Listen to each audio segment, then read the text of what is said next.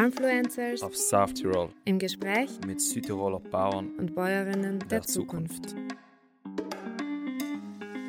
Hallo zusammen, ich bin Maike und ich spreche für euch mit Bauern und Bäuerinnen, die es schaffen, von der Landwirtschaft zu leben und im Einklang mit der Natur zu arbeiten. Für eine starke, nachhaltige Landwirtschaft, die unsere Zukunft sichert. Wenn wir richtig Landwirtschaft betreiben würden, regenerativ, dann kann man die Klimaerwärmung stoppen. Das wäre für alle von mir aus gesehen angenehmer, wenn jetzt hier ein paar Höfe nebeneinander wären, die irgendwo in dieselbe Richtung arbeiten. Man schafft es alleine nicht mehr. Und deshalb hol dir doch irgendwie eine Mannschaft zusammen, die gleich denken und dann als Mannschaft geht das alles viel leichter. Wir müssen noch nicht reich werden von, aber es sollte zumindest halt die Arbeit schon auch entlohnt sein und Mhm. dass wir ein gutes Leben führen können. Früher hat man die Touristen Gäste genannt, auch freundlich oder gastfreundschaftlich begegnet.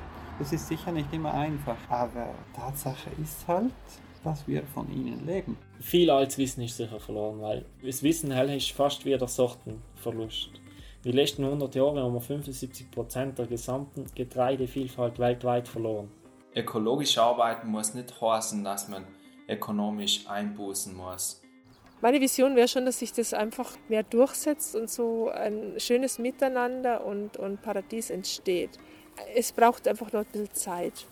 Ja, dass es so mit dem Lokal- und Nachhaltigkeitstrend viele Jahre weitergeht. Ne? Besser Jahrzehnte.